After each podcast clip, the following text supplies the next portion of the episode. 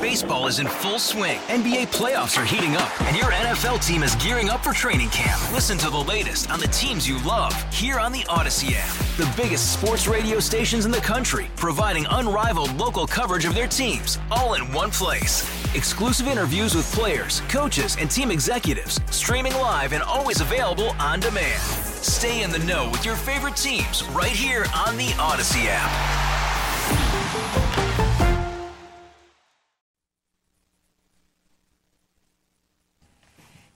It is 8:07 in the Twin Cities, a little chilly, still 22 degrees out there. Well, now it's time to kind of chat about some political issues with Professor Stephen Schier of Carleton College. Although, Stephen Schier, you are actually formerly retired, but we can still call you with Carleton College. Yeah, Carleton will still claim. They'll still claim you. Okay. Well, you're kind enough to do this, and you certainly are very active in terms of, writing. You had an article in the Pioneer Press about some of the takeaways from this election, and you had some very interesting points, I thought. And now that you've had even more time to kind of go over the results, what are some of the biggest takeaways for you? Well, I got four quick ones I can put out there. The first one is, the suburban sweep in Minnesota. 16 of the 18 state House seats that were gained by the Democrats were in the Twin City suburbs. So that was a really big move from the GOP to the Democrats in the suburbs. And there's a national pattern that this is part of. You saw also similar things happening in suburbs all the way from Philadelphia to Seattle, with Republicans losing U.S. and state legislative seats. So that's the first thing, big suburban sweep. Second, what we really saw in Minnesota this time, Esme, was what I'd call a regional realignment. Greater Minnesota, rural Minnesota is becoming more Republican and redder, and the metro, which is, after all, where most people live, is becoming emphatically more Democratic. And you see that in the U.S. House races, where the Republicans won the 8th District in northeastern Minnesota, the 1st District in southern Minnesota, and the Democrats won the 2nd and the 3rd, which are suburban in the metro. So that's the second pattern. And then the third thing that I thought was really striking in Minnesota was the electoral weakness at the top of the ballot for Republicans. Jeff Johnson lost to Tim Walz in the governor's race by 12%. And remember, 4 years ago, he lost by 5% to Mark Dayton. So that's not a good trend for the GOP. And Karen Housley was hoping for an upset, finished 11 percentage points behind Tina Smith. And when you have that big of a problem at the top of the ticket, it often affects the party further down the ballot, and you could see that happening in the state legislative races as well. And the last thing I'll say, the fourth thing I'd say, is that there was a real financial disparity. Tim Walz outspent Jeff Johnson by 3 or 4 to 1, similar disproportion in the U.S. Senate race. If you look nationally, one of the reasons that the Democrats took the House is they had raised significantly more money than the Republicans and were able to deploy it in competitive races, and they won a whole bunch of really close House races, and money had something to do with that. I would like to ask you, starting with that, Republicans did, though, hold the Senate. Is that something, an aberration? And I know that there were a lot more Democratic seats that were up, and that was a problem. Yeah. Why'd that happen? Yeah, well, and this gets to the broader question, Esme, of was there a wave? Was this a wave election? And Sean Trende, who's the election analyst for Real Clear Politics website, which is an excellent website, by the way, says, well, you can't really call it a wave, and for the reason you just mentioned. Yes, the House was a very good night for the Democrats nationally, but the Senate produced additional Republican seats. That's not a wave. If you look at the governor's races, Democrats did pick up some governor seats, but some of the biggest states like Florida and Ohio remained Republican. So when you look across a variety of different indicators, state legislative seats, yes, Democrats picked up some seats, but it wasn't a huge turnover across the nation in state legislatures. So it was a real mixed bag. It was a good night for Democrats. Did they sweep across the board? No, they did not.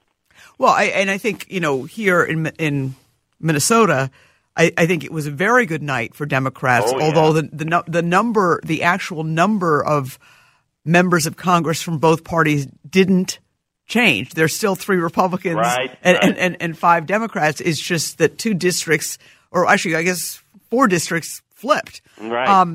And that's one of the points that you have here. That is something that we're seeing, you know, increasingly, and it's the reason the president won.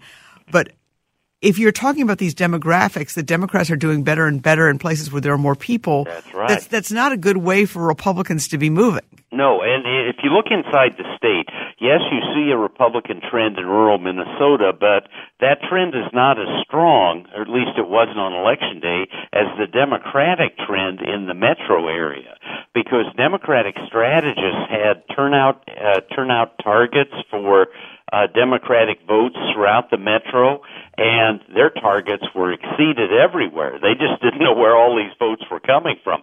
That is a wave. You know, in the metro area, there's no question there was a Democratic wave, and that involved more seats and more votes than any Republican wave in rural Minnesota. In that first district, in fact, we just heard at the top of the hour the fact that Dan Feehan, the Democrat there, just conceded yesterday because it was very, very close. It was not close in the 8th Congressional District, but that was a very tight race. And 1,300 votes district-wide. That's really a tight one. And obviously that's something where you did see Tim Walz in his win for governor, which, as you pointed out, mm-hmm. was so substantially better. He really beat Jeff Johnson handily by 12 points, and Jeff Johnson only lost by 5 points 4 years ago. But Walz was able to pick up a lot of counties in southern Minnesota, which of course is his old district, mm-hmm. and so clearly that there was a lot of, you know, positive feelings there for him in some of those areas. But the numbers game and the fact that the Democrats did come out, I mean, there were certainly some people who benefited. Notably, somebody I'm going to be talking to tomorrow at 10:30 a.m. on TV, and that is somebody who looked like he could be really in trouble, and that was the Attorney General-elect, Keith Ellison. He pulled out that race, and a lot of people weren't sure if he was going to be able to do it. The urban votes definitely put him over the edge, didn't they? Oh, yeah. And if you had asked me to pick one indicator of whether it was a good night for Democrats, I'd probably pick this race. And if you had told me that Keith Ellison was going to win by 4 percentage points statewide, I'd say, wow, because he was the weakest performer on the ticket. That means a really huge night for Democrats in Minnesota, and it tended to be that way. Right. In terms of and you also started off by talking about the state legislature, and you had a fascinating statistic that I hadn't heard before about the 18 seats and that 16 went for Democrats. Yeah, in the metro. 16, there were only 2 seats in greater Minnesota that flipped to the Democrats. 16 of the 18 were in the suburban ring around the metro. Okay. What was it there? Was it just anti-Trump? Was it, you know, the pro-gun control groups really hit these seats hard as well? What were some of the factors there? Well, you know, there are a bunch of things. First of all, quality candidate recruitment. Hardworking candidates who were well known in their state legislative districts. Superior funding, which I mentioned before, which was also true at the state legislative level. And then I think Trump is a factor. The reason I'd say that is that Amy Walter, who's a very good analyst for the National Cook Political Report, has examined what happened nationwide, and she found that the U.S. House races really correlated very much with Trump's support in 2016 in those regions. And What I think we saw in the metro is that Trump support is not very healthy. It wasn't in 2016. It was greater Minnesota that really went for Trump in a huge way. You know, the 7th District in northwestern Minnesota, Trump carried by 31%. That's where he was really strong. And I think the Trump factor in the metro was definitely a problem for the Republicans, and they have that to deal with going forward. But isn't it also the case that, I mean, Democrats, one thing we learned in 2016, which I think nobody saw coming because a lot of people didn't think the president was going to win that election, is that Democrats were not enthused about coming out to vote for Hillary Clinton. Maybe they all thought she was going to win, but there wasn't that enthusiasm, so you saw a surge in more Democrats coming out. Right, but this time it's much more of a referendum on Trump. It's not Trump versus whomever else is running against him, but Trump as president. And we know that he is a very polarizing figure and that a lot of people have made up their minds pretty firmly about him. And there are a lot of people, Democrats and independents, who do not like him. I think that was a factor in Minnesota, and it was in other states as well. All right. Listen, we have to take a quick break. When we come back, we're going to talk about a point that Professor Schier made about the fact that the statewide candidates for the Republicans once again did not fare well. In fact, they lost really significantly, decisively. So more with Stephen Schier after this on News Radio 830 WCCO.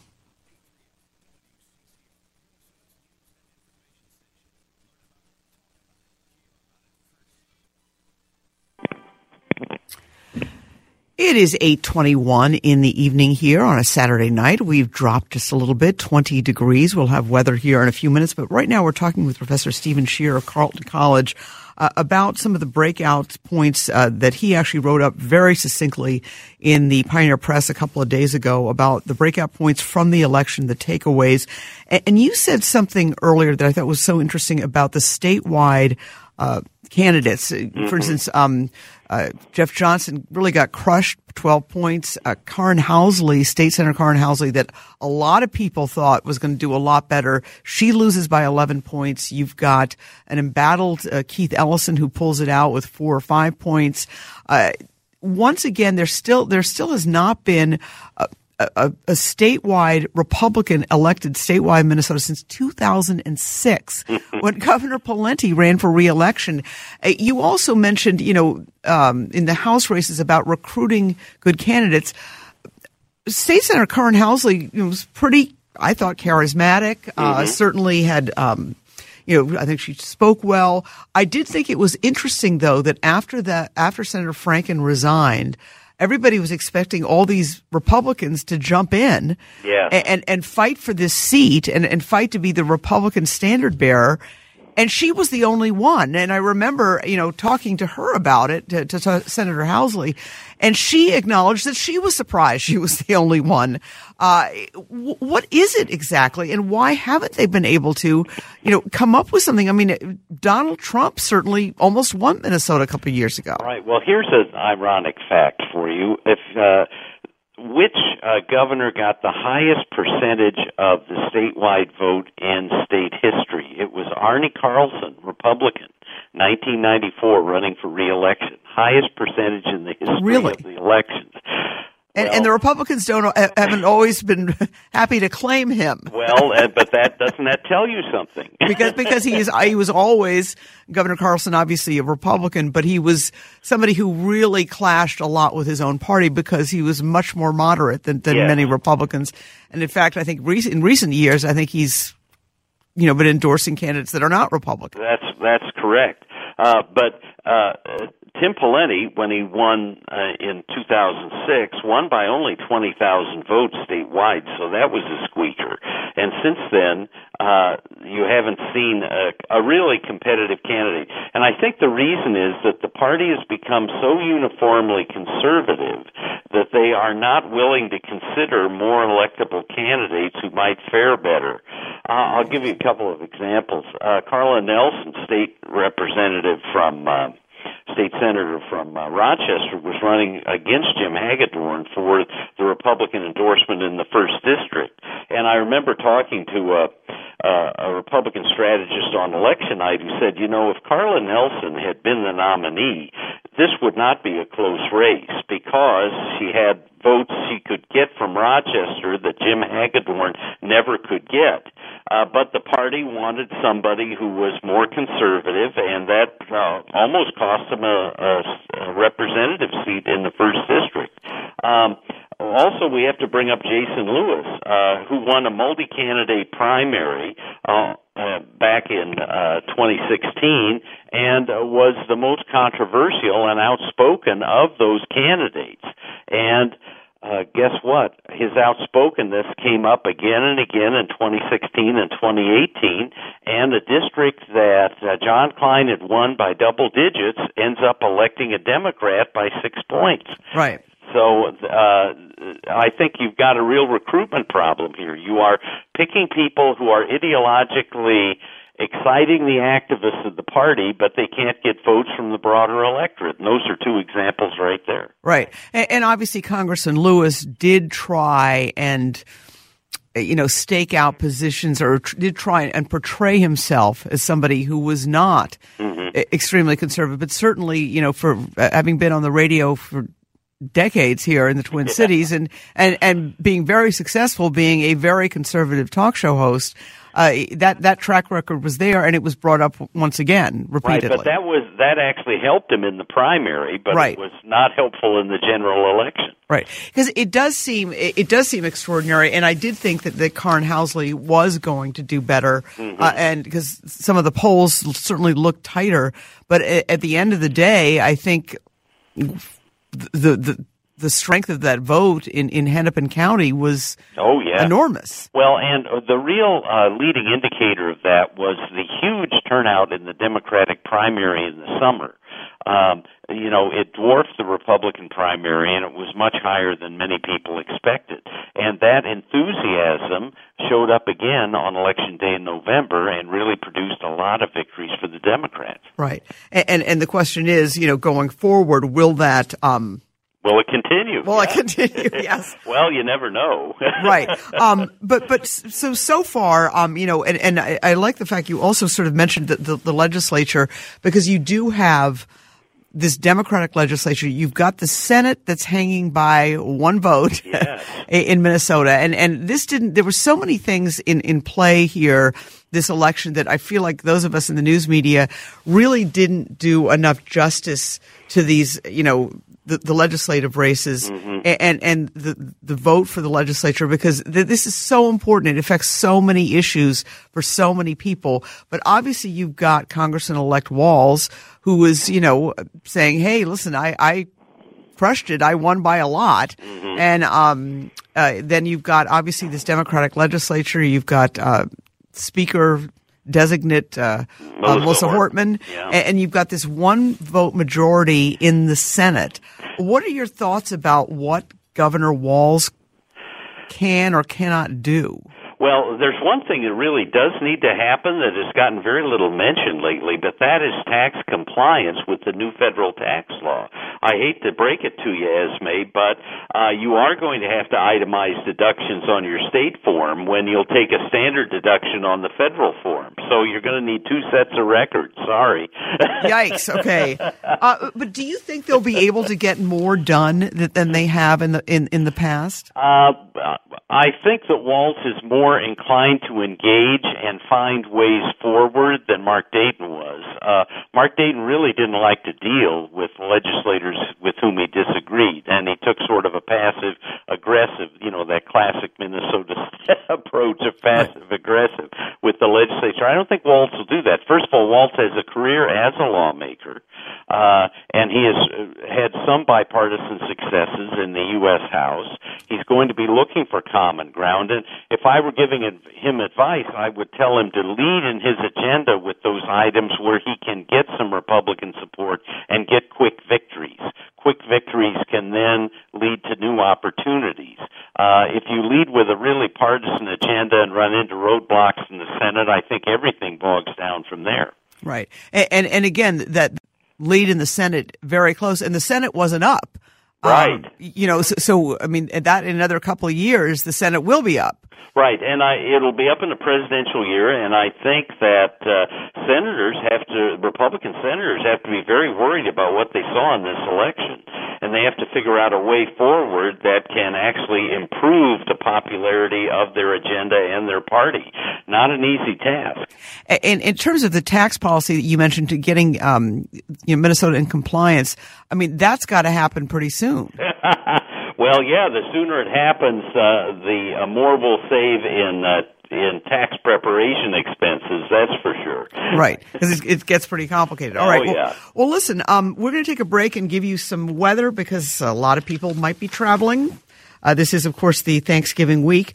But when we come back, I'd like to talk to Professor Schier about his thoughts about going forward, because 2020 suddenly – we've turned the corner, and are some of these trends that he has pointed out so clearly, what does he think, will those continue, and how will the president have to approach his agenda given the trends that we saw emerging in 2018? All right, folks, let's take a quick break. We'll give you some weather, and then we'll have more with Professor Schier after this on News Radio 830 WCCO.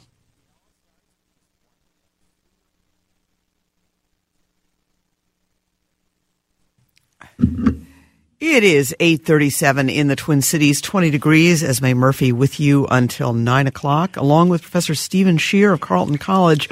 Let me ask you, Professor Schier, you're somebody who looks at the history of elections and presidencies. This has been a presidency unlike any other, I think it's fair to say, in so many ways, in terms of sort of a president who really has swings in terms of his positions or what he says about different things on so many issues. Where do you see, in terms of the trends that you highlighted in your article in the Pioneer Press a couple of days ago, as we go forward? Because the handicapping for 2020 already starting. Mm-hmm. Well, you're right about swings and what the president says, and we've been zigging and zagging this very week. I just have to mention that he has endorsed Nancy Pelosi to be elected as Speaker of the House, which no one really expected, and said he would deliver Republican votes for her. Very unlikely, Esme. I don't know where these things come from. But right. And well, in that news, one of the news conferences that I saw, he went on and on about what a great job she was doing. Yes. And people were kind of going, whoa. And then right after that, hours later, and he was also asked at that very news conference, and what about the Attorney General? Do you still have confidence with him? And he said, I'm not going to get into that right now. Hours later, Jeff Sessions is fired. Exactly. And, it's quite possible he'll turn on Nancy Pelosi very quickly, too. So his rhetoric is unpredictable. And I think that makes his future relations with the Democratic House unpredictable. The only thing I think is likely to occur over the next 2 years is a steady stream of Republican judicial confirmations to the federal judiciary through a Republican Senate, because now filibustering is no longer possible. That I know is going to happen. Can we get a budget passed? Can he make any sort of agreement with Democrats? Can he bring Republicans along? All of that remains very, very uncertain. So I'm afraid it's a foggy future. Right. Well, and one of the reasons I thought that maybe he was, urging, I guess the likely next speaker, Nancy Pelosi, to once again become speaker is because he wanted another foil, to have somebody he can kind of, berate and sort of demonize, because he certainly did that with Secretary Clinton very successfully in winning the election. But I think one of his most popular other targets has been Nancy Pelosi. Right. But in terms of, bringing people along, I mean, clearly this is somebody who really enjoys campaigning. I mean, he was out there, holding these rallies. We saw them here in Minnesota. I mean, he thrives on this, and not every elected official does, but he really seems to enjoy that. I mean, this is a guy who's a really good campaigner. Yeah, I can't resist bringing up a story from the Ross Perot campaign back in the 1990s. When Ross Perot was running for president, he had hired a Republican operative, Ed Rollins, and Perot started to get some flack along the way. And he said that Rollins, when does this get to be fun again? And Rollins says, well, when you are on the dais dedicating your presidential library, that's when it gets to be fun again. And that's, I think, the situation that Trump finds himself in now. He does like conflict, and he's going to have more of it because that's his temperament. And the Wall Street Journal, which is often friendly to him, said that he has, I'm just quoting, he has what might be called a likability gap with the public, and he's very good, Esme, at working his base and getting them excited. What he hasn't done in this presidency is convince other people to change their minds and support him, and he'll need to do that between now and Election Day 2020. Right. Although for the base, though, he may not have won over people, but those, I was doing an interview with the current Minnesota House Speaker, Kurt Daudt, who won't be House Speaker for very long because, as you pointed out, Democrats did take the Minnesota House. But he said that their research shows, that the Minnesota Republicans' research shows, that in the areas where Mr. Trump was very popular or did very well in 2016, he's 10 points more popular.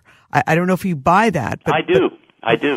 Yeah, because in areas where, and you could see that in his 2018 strategy for rallies, he was going to the areas where he was popular in order to juice turnout, like southeastern Missouri, Montana, places like that. You notice he stayed out of Minnesota in the last month, probably because he could juice up more votes in redder states than in Minnesota.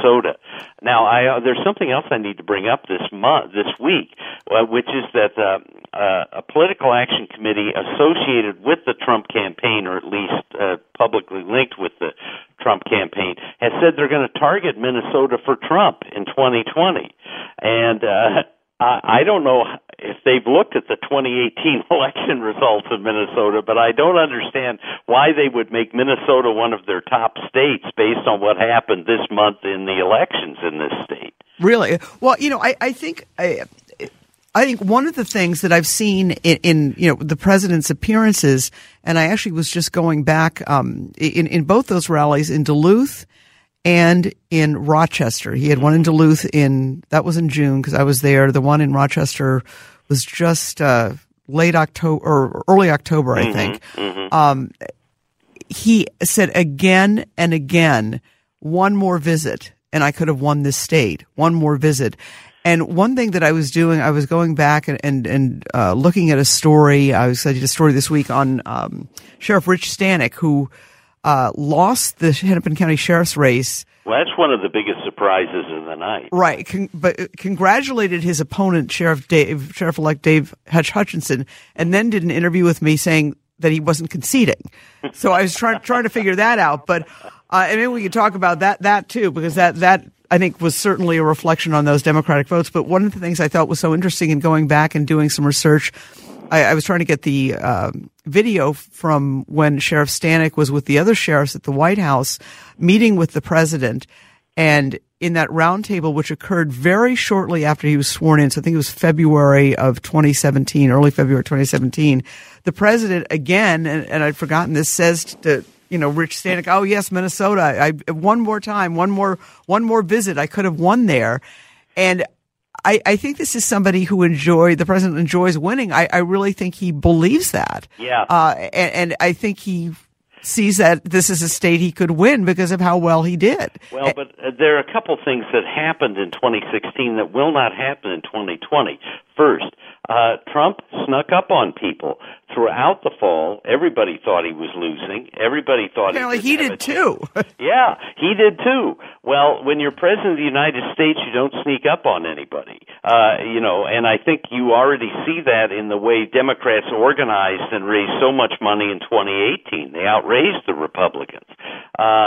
So Trump will be known and will be planned for by Democrats, and that will he could win. Yeah.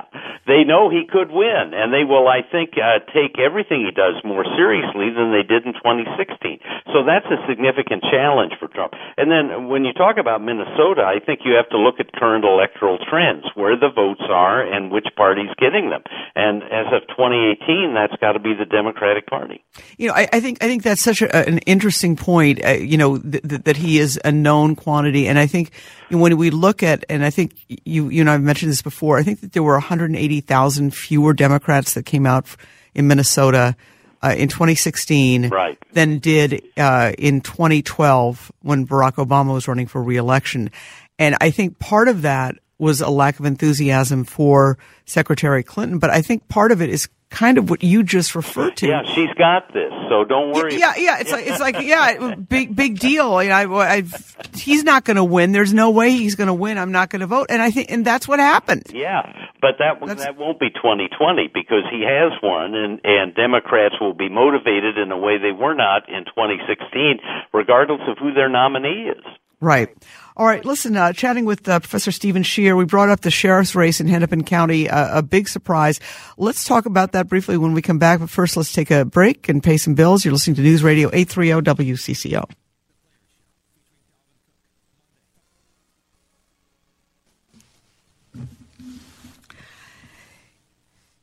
It is 20 degrees in the Twin Cities. Esme Murphy with you for a few more minutes with Professor Stephen Schier. I do want to give a shout out to the producer of this show, Susan Blanche, and also to producer Shaletta Brundage.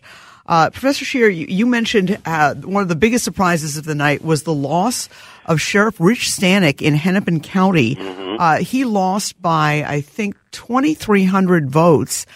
He's somebody who has been a sheriff, 3 terms. He was the commissioner of public safety before that, under the Pawlenty administration briefly for 2 years. He was also a state legislator from Maple Grove. This was a stunner. And I think this kind of shows once again the big DFL turnout because this Dave Hutchinson who beat him, who's a virtual unknown, is a Metro Transit, police sergeant, won by 2,300 votes. He was the DFL-endorsed candidate. Right, and a fellow who has admitted to campaign finance problems that came up in the middle of the campaign. Stanek was a known Republican in the Democratic wave year in Hennepin County. If you look at the geographic distribution of the vote, you'll see that Stanek did well outside of Minneapolis, but was buried in Minneapolis, and that ultimately sealed his fate. Right. And one of the things he said, because I did the interview with him, is that he said, I won, and I can't remember the exact number, I won in 43 cities. Yeah, right. 43 out of 44. Yeah, but the problem... There is one big city that he's not carrying, and that made the difference. and you know, it was interesting, too, because when we talked to the folks in Hennepin County elections, you know, they kept talking about the early voting and how big it was, and... Ginny Gelms, who is the elections manager for Hennepin County, and also I was hearing this from Casey Carl, who handles it in Minneapolis, they were saying, I don't think this is just early voting. I think it's going to be really high on election day. And that proved, too, because one of the things everyone was trying to figure out is just, are people finally getting used to the convenience of being able to vote early? And I think there is part of that, but it was also an indication that Democrats were energized. Right. It was the second indication leading to November. As I mentioned, you had the huge Democratic primary turnout in Hennepin County, you know, in the summer. Then you have this very large early vote. And then when you add it all up in November, you've got a 77% turnout in Hennepin County above the state average, which was even then a very high number of 64%. Most states don't get to 64% in presidential election years. Right. But 77% in heavily Democratic Hennepin County, and you know you brought that up too, the heavy turn on the August primary, because I know that every year there's a little bit of a look at whether that primary should be moved to June. Mm-hmm. And I think that perhaps would that be a dissuading factor there? Yeah, I think potentially it is. It's quite remarkable that in August you'd get this degree of turnout, you know, and I don't know if we'll see that again. Right, all right. And then another feature of the 2020 election year, there will be a presidential primary in Minnesota. Yes, and this will be, I think, the first seriously contested presidential primary in Minnesota. We've had them in the past, but they were just beauty contests without delegate allocation. So this is a completely different ballgame for us. All right, and obviously that contest will be a tough one. Listen, Professor Stephen Schier of Carleton College, thank you so much for your time this evening. Thank you, Esme. Absolutely. Professor Stephen Schier of Carleton College. All right, folks. Again, I do want to give a shout-out to Susan Blanche, the producer of this show, and Ms. Shaletta Brundage, who is on the boards here producing the show, but also will be keeping the studio warm or trying to stay warm in the studio, which isn't easy tonight. We both are actually I'm wearing my new down coat, which is almost floor length. It's really cozy. And poor Shaletta is bundled up in blankets and a hat and gloves and trying to stay warm. So, you know, I wonder sometime about workplaces, and we have that certainly at WCCO-TV. It can be really cold, and I think they're just trying to keep everybody awake all night. But I do want to invite you to tune in to WCCO-TV Sunday morning at 6 a.m., and at 10:30 a.m., Micah Gusinek and I will be there. We all have a special guest on at the 10:30 show. We will have the man who is the Attorney General-elect for the state of Minnesota, Keith Ellison, and Congressman Ellison. He's still a congressman and will be through the first week in January. We'll also do a Facebook Live at 11 a.m. right after that show ends. But a lot to talk about with him. He won the statewide race for Attorney General. He was faced with claims by an ex-girlfriend of physical and emotional abuse, claims he has always denied.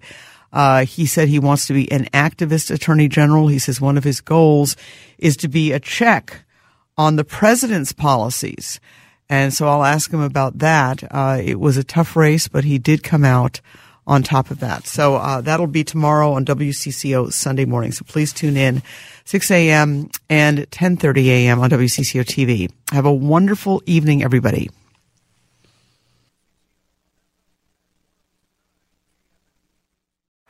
Baseball is in full swing. NBA playoffs are heating up, and your NFL team is gearing up for training camp. Listen to the latest on the teams you love here on the Odyssey app.